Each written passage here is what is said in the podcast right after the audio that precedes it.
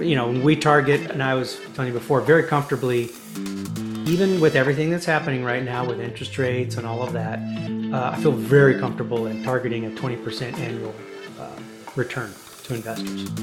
It's no secret that real estate is one of the best investment vehicles out there. But how can we determine which strategies will best align with our financial ambitions? Well, you've come to the right spot. Whether you're an active real estate entrepreneur, a passive investor, or looking to get into real estate investing, our goal is to provide investors with insights and strategies for building our portfolios, all while protecting our capital.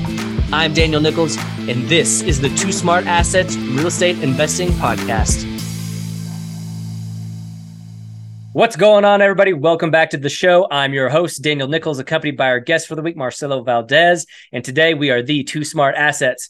For those not familiar with Marcelo, he is a former Marine, corporate executive, and founder of the Next Wave Group, where he has transacted, remodeled, and built over $40 million in real estate assets. And now he's on a mission to help former military and technology professionals achieve financial, financial independence through real estate investing. Marcelo, my man, it is great to see you. Welcome to the show. Thank you so much, Dan. I appreciate it. Glad to be here. Yeah, glad to have you on the show, man. I know we kind of chatted before we hit record uh, about the conversation we're going to have today, which is going to be centered around accessory dwelling units. Uh, this will be the first time we've had somebody talk about this on the show, so I'm super pumped to uh, kind of get this conversation going. But to kick this thing off, just to make sure everybody's on the same page, can you give just like a general overview of what an ADU is and how it fits in the real estate invest- investing landscape? Yeah, so uh, ADUs are it, it is kind of a fancy name. Uh, some people I think they're becoming a little more common here in California and where I'm at, specifically San Diego. People are getting a little more used to the phrase and the concept, but it's basically what a lot of times back in the old days, like I, my family kind of, we really had a setup, uh, was a garage apartment. Mm. So, you know, you can think of it as that way. Um, a lot of people call them a granny flat. And it, I think, again, it used to be pretty common when maybe there wasn't so much strict zoning, you know, back in the maybe the 1940s, 50s, 60s somebody would have a converted garage or they might have a unit over garage. And what what has now happened is is as especially in California, um, there are other few other places that that uh, and jurisdictions that have these things, but as uh, the housing crisis has gotten acute in a lot of metropolitan areas, governments have said, "Hey, how do we how do we kind of help alleviate that?" And so the idea of the accessory dwelling unit or the ADU is just an additional unit, um, and actually specifically in California, they allow two, and so it's additional unit on a property um, that is big enough, or even if it's not, again, like it could be a garage conversion. So kind of a fancy name, but a simple concept. Awesome. Thanks for the overview there. So generally in mm-hmm. terms of an ADU, you're seeing either something that turning something that's already attached to the house into that unit or building something, say in the backyard or like you said, over a garage or something like, is there, is there one that's more typical than the other that you've seen in your experience? Mm, tip, well, I think typically, well, the one is the garage conversion because that's easiest, sure. right? Right. Uh, lots and lots of those going on in San Diego right now. Take a two car garage, turn into a little studio, total no brainer here, right? Uh, then the second one is really building something in the backyard, and that's usually typically uh, just a smaller uh, single unit. But but one thing to keep in mind, at least here in California, is they allow up to 500 square feet for what's called the junior accessory dwelling unit. So that's kind of more the concept of either whether you mm. maybe have, let's say, like a downstairs master unit or something, you pop a door to the outside, and now that's a, a JADU, sure. or convert the garage. The accessory dwelling unit can be up to 1,200 square feet. Wow. And and yeah, wow, right? I mean, yeah, you know, maybe in Texas that's not a single family home, but in California, I mean, that's like that's a three bedroom, two bath. That's you know a family. Sure, and, and lots of them have grow up and live their entire lives in in houses that are smaller than that. So they can be pretty big that's uh i didn't realize they were that big. That's uh, that's something that's new to me you know uh, living in denver adus are kind of popular in certain areas just because of uh you know the housing restrictions and stuff like that uh, they're becoming more popular but uh yeah i didn't realize they could be that big. With that in mind you know you mentioned this earlier and we talked a little bit about it before the show. Have you seen the interest uh, or popularity of adus kind of increase as affordability and inventory has remained an issue across you know metropolitan areas in the country in the us uh yeah for sure. So I mainly want to speak to San Diego because it's sure. my area, my neck yeah. of the woods. I know they're popular in places, especially in the West Coast. When you look up in like uh, like Portland and Oregon, Seattle, uh, certainly across uh, California, right? um, definitely they've become really popular. And here in San Diego, you, yeah, I have. Let me think here. Um, I got a neighbor two houses down. Uh, they did something wrong, and uh, they've had a stalled out project for years, but they've got one going on.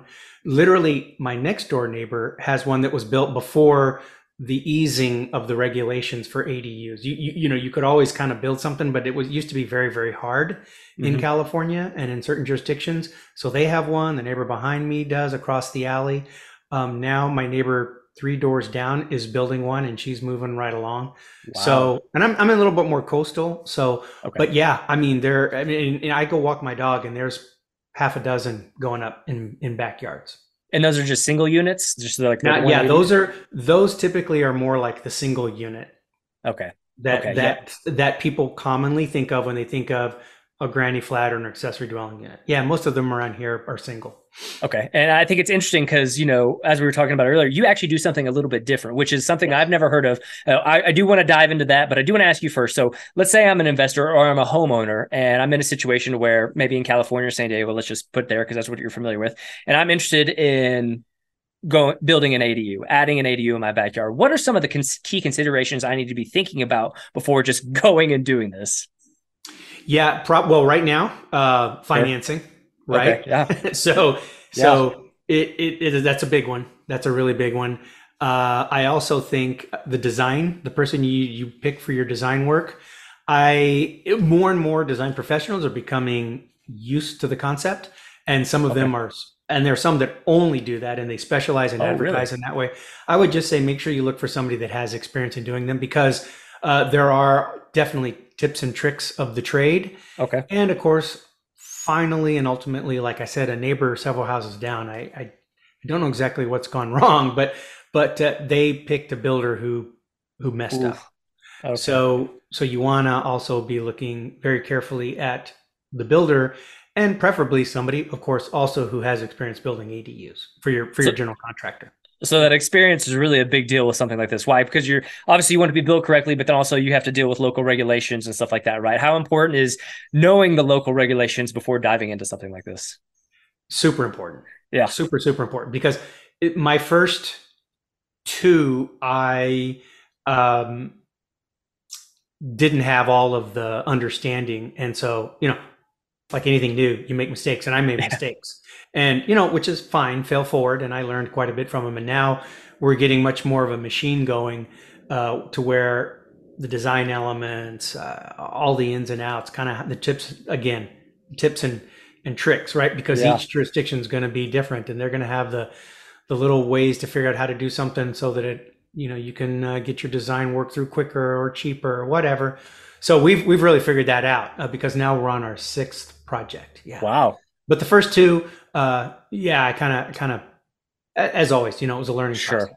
So, so let me ask you. So, you brought up two interesting points, and I again, I just want to jump into these real quick before we dive into what you're doing because I found out what you're doing is I didn't even know it was possible. But I want to talk, keep continue this conversation about local regulation. So, if somebody's interested in doing this ADU, where should they start making sure? How do they find the information to make sure that they're good to go, or is this something they should just trust their local contractor or whoever's building the unit for them to? no, no, to I would go, I would go in into your local uh, building building codes and, and Okay. building site.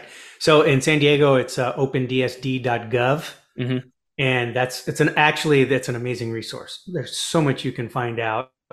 And most of it is fairly straightforward. Some of it does get, especially when we start talking about the multifamily Mhm. aspect of this, it, it gets a lot trickier. So it gets a lot harder to figure things out. But if you're just going for straight ADU, like I said, like for example, here in San Diego, opendsd.gov, tons of information. Okay, perfect. That's a great resource, and and I'm sure every metro has something like that, right? Where they can Exactly. go jump in and find out what that is in their local their local area. Okay, so it's perfect. Appreciate that. Next topic uh, before diving into the multifamily section is financing, right? You know, you mentioned that was really important. One of the three main factors in doing this. How are people financing these type of these ADUs? What are you seeing in your think- experience?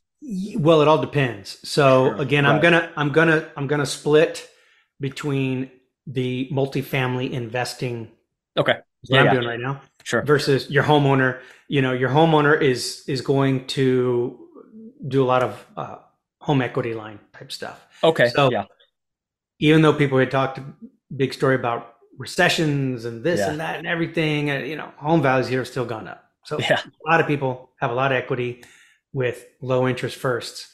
And so that's probably the first place to look. Okay. And, Yep. and more and more banks uh, and non-banks too are providing financing for these things. So it depends. A lot of it depends on how long uh, these things have been going on, or the, the construction has been going on in your particular area. Here, it's gotten mature enough now to where uh, appraisers are doing a better job. Still not great, Sure. but your residential appraisers are doing a better job. Commercial appraisal is easy because it's just based off of income. Right. So fortunately, that's really easy.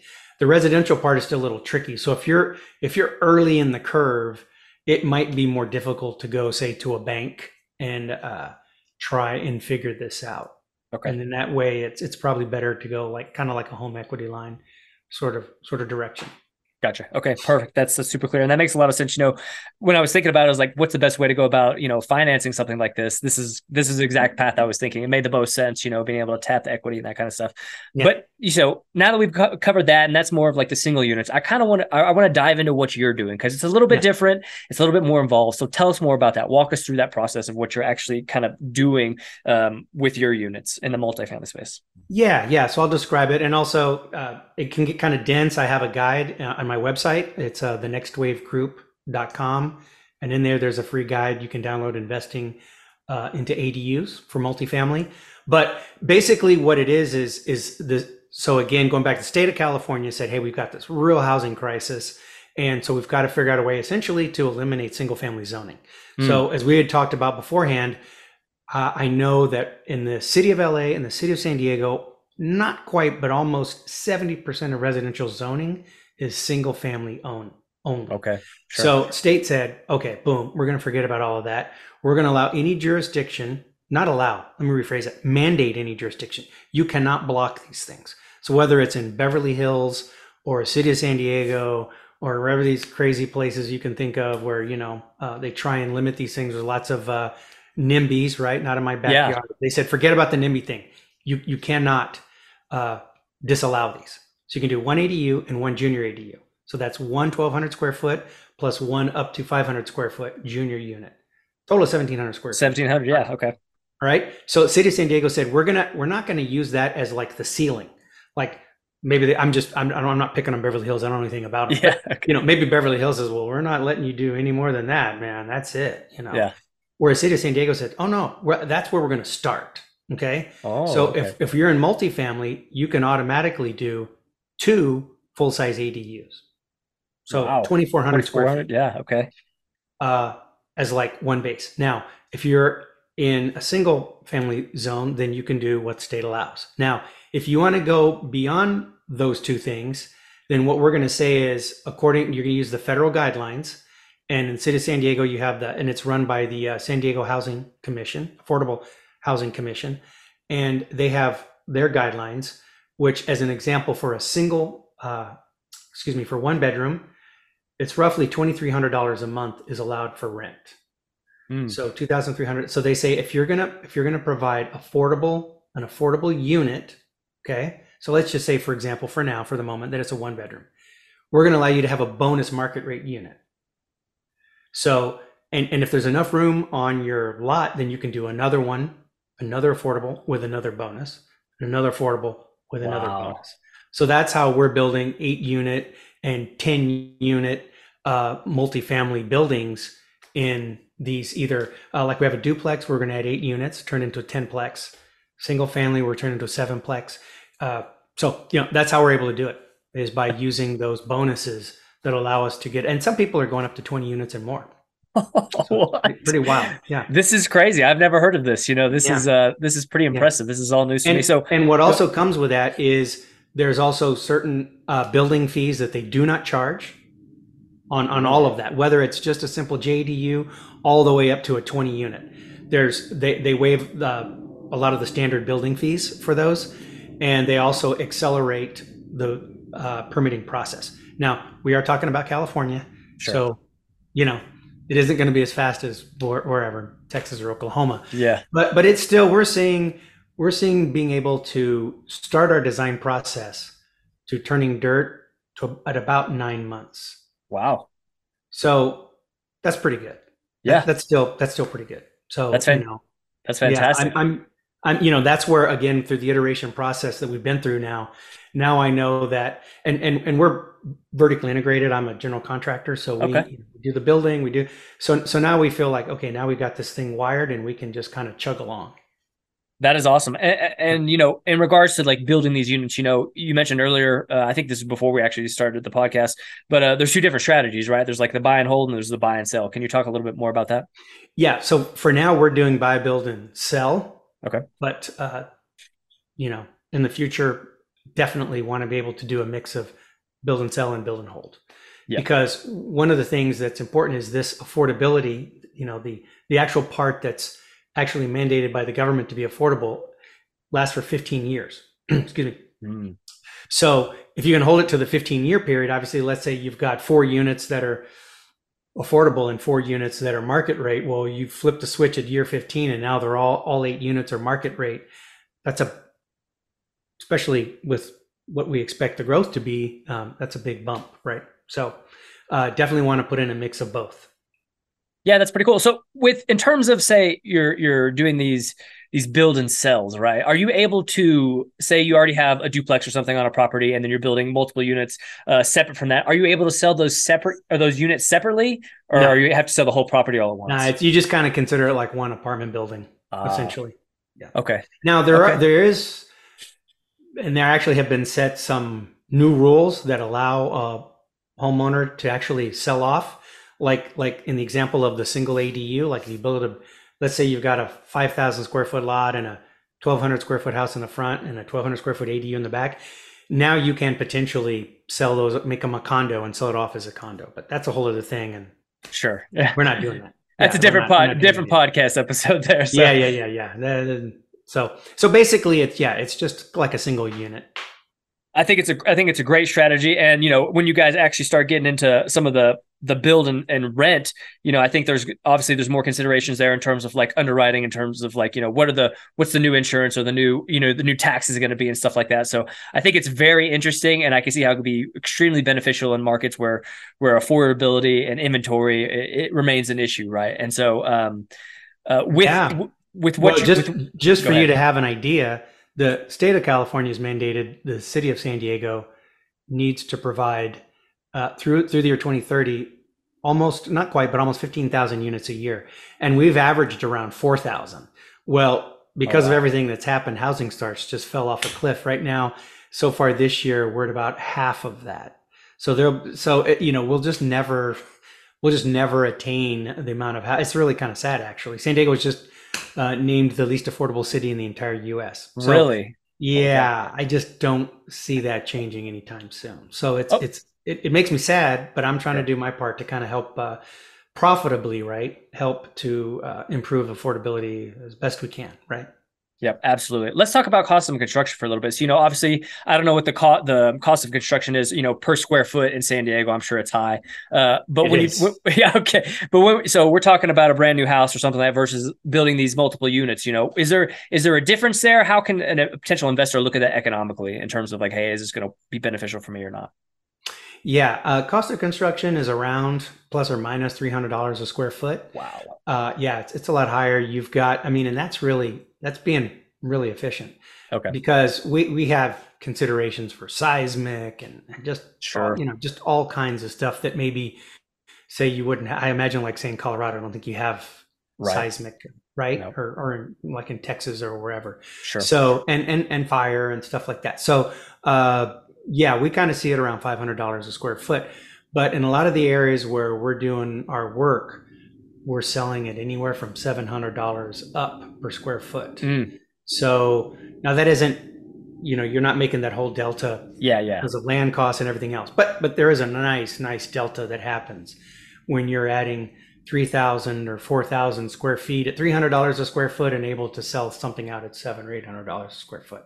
So so yeah, there's a you know when we target, and I was telling you before, very comfortably, even with everything that's happening right now with interest rates and all of that, uh, I feel very comfortable in targeting a twenty percent annual uh, return to investors. That is i mean nobody's gonna be mad about that right? That's a pretty, that's always that's always a, gr- a, great return. So you know you're just talking about investors right? Are you seeing a lot of investors uh, looking at this as a potential option to to do something with the property they already own or potentially buy a property and then do this with? Is, is it something you're seeing uh, grabbing more attention from real estate investors? Well of course so all the projects I've done, I've done partnering up with other investors, and and now for the first time, I'm really doing the passive investor yeah uh, thing. But yeah, I mean, a lot of people are intrigued by it because I, you, know, there's I talk about the returns, which is always great, and I don't want to talk about anything more than about twenty percent because I don't yeah. want to get crazy. Sure. Uh, but the other thing is, is the downside, right? I think more important than anything, especially now, is the downside risk. So we're already buying a property that's in some form of distress, right? So you're already doing your rehab on the property that you've purchased, whether it's a single family or duplex or fourplex or whatever. So when we do that super value add, I feel like more than the return, the most important thing is is because of that buffer, that delta between the built square foot, a uh, dollar per square foot, and the, the value at the end, that that we're really protecting our investors from the downside risk, right? That's that's the big thing. So if we have to hold, we hold, right? It's like we, we go in with a high equity uh, amount in the to begin with, and we finish up with over 50% equity position when we're done with the construction. So I, I feel very comfortable doing that and telling somebody, hey, maybe more so than talking about upside, it's it's you know great downside protection man, I think that's huge right now, right? Because you're seeing a lot of potential stress that could be distress that could be coming in the near future with, you know, different asset classes, right, including multifamily, right? So having having that understanding and that kind of risk mitigation uh, with a with a real estate investment, especially right now, I think is massive. And I think a lot of you know a lot of our listeners are passive investors, including myself. So hearing something like that gives me a lot more confidence to dive into a, a new strategy. Maybe that's something I'm not familiar with. Like, okay, well that I like what that's sounding like. So let me let me take a, a dive into that. So you know I have a whole list of questions here for you, Marcelo, about ADUs. I mean, we could go on for another hour or two, but I got to be respectful of the time. So before we get out of here, though, I know there's a lot of passive listeners listening to this right now. They're going to be interested in this. Maybe, maybe they're not in San Diego, maybe they're somewhere else, but they want to learn more about what you're doing and maybe how they mm-hmm. can be a part of that. So tell us more about what you have going on and and really how investors can reach out and where they can find out more about you. Yeah, well, right now, as I said, we're we're actively working on a raise for, uh, interestingly enough, a, a, a, project that's got uh, seller financing. So uh, we're, we're at five percent. Hello. Ooh, so nice, nice. So if anybody's interested, uh, we're gonna do we're gonna go heavy on the equity side with that. But uh, but yeah, the seller's providing five percent interest, so that's pretty darn awesome. So we got a raise going there. Yeah. Uh, my website is again uh, www.thenextwavegroup.com, and then you'll see in there we have our guide and you can just hear uh, more about us. I'm also on LinkedIn and all that good stuff. But but the place to go is the website. Then you can find out more about us wherever you think is interesting to to look and and follow us. So perfect.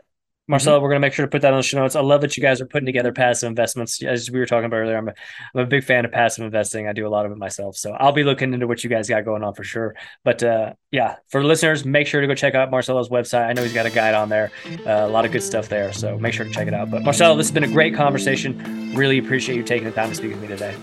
Thank you, Daniel. I really appreciate it. Hey, real quick before we get out of here, do me a huge favor and leave a rating and review for the podcast. We're always looking to bring you guys the best insights and strategies for building our real estate portfolios, and your ratings and reviews really help with getting top guest speakers that are the best in the real estate investing business. I promise this will only take you a few seconds, and I really appreciate it. Thanks for being awesome, guys. Cheers.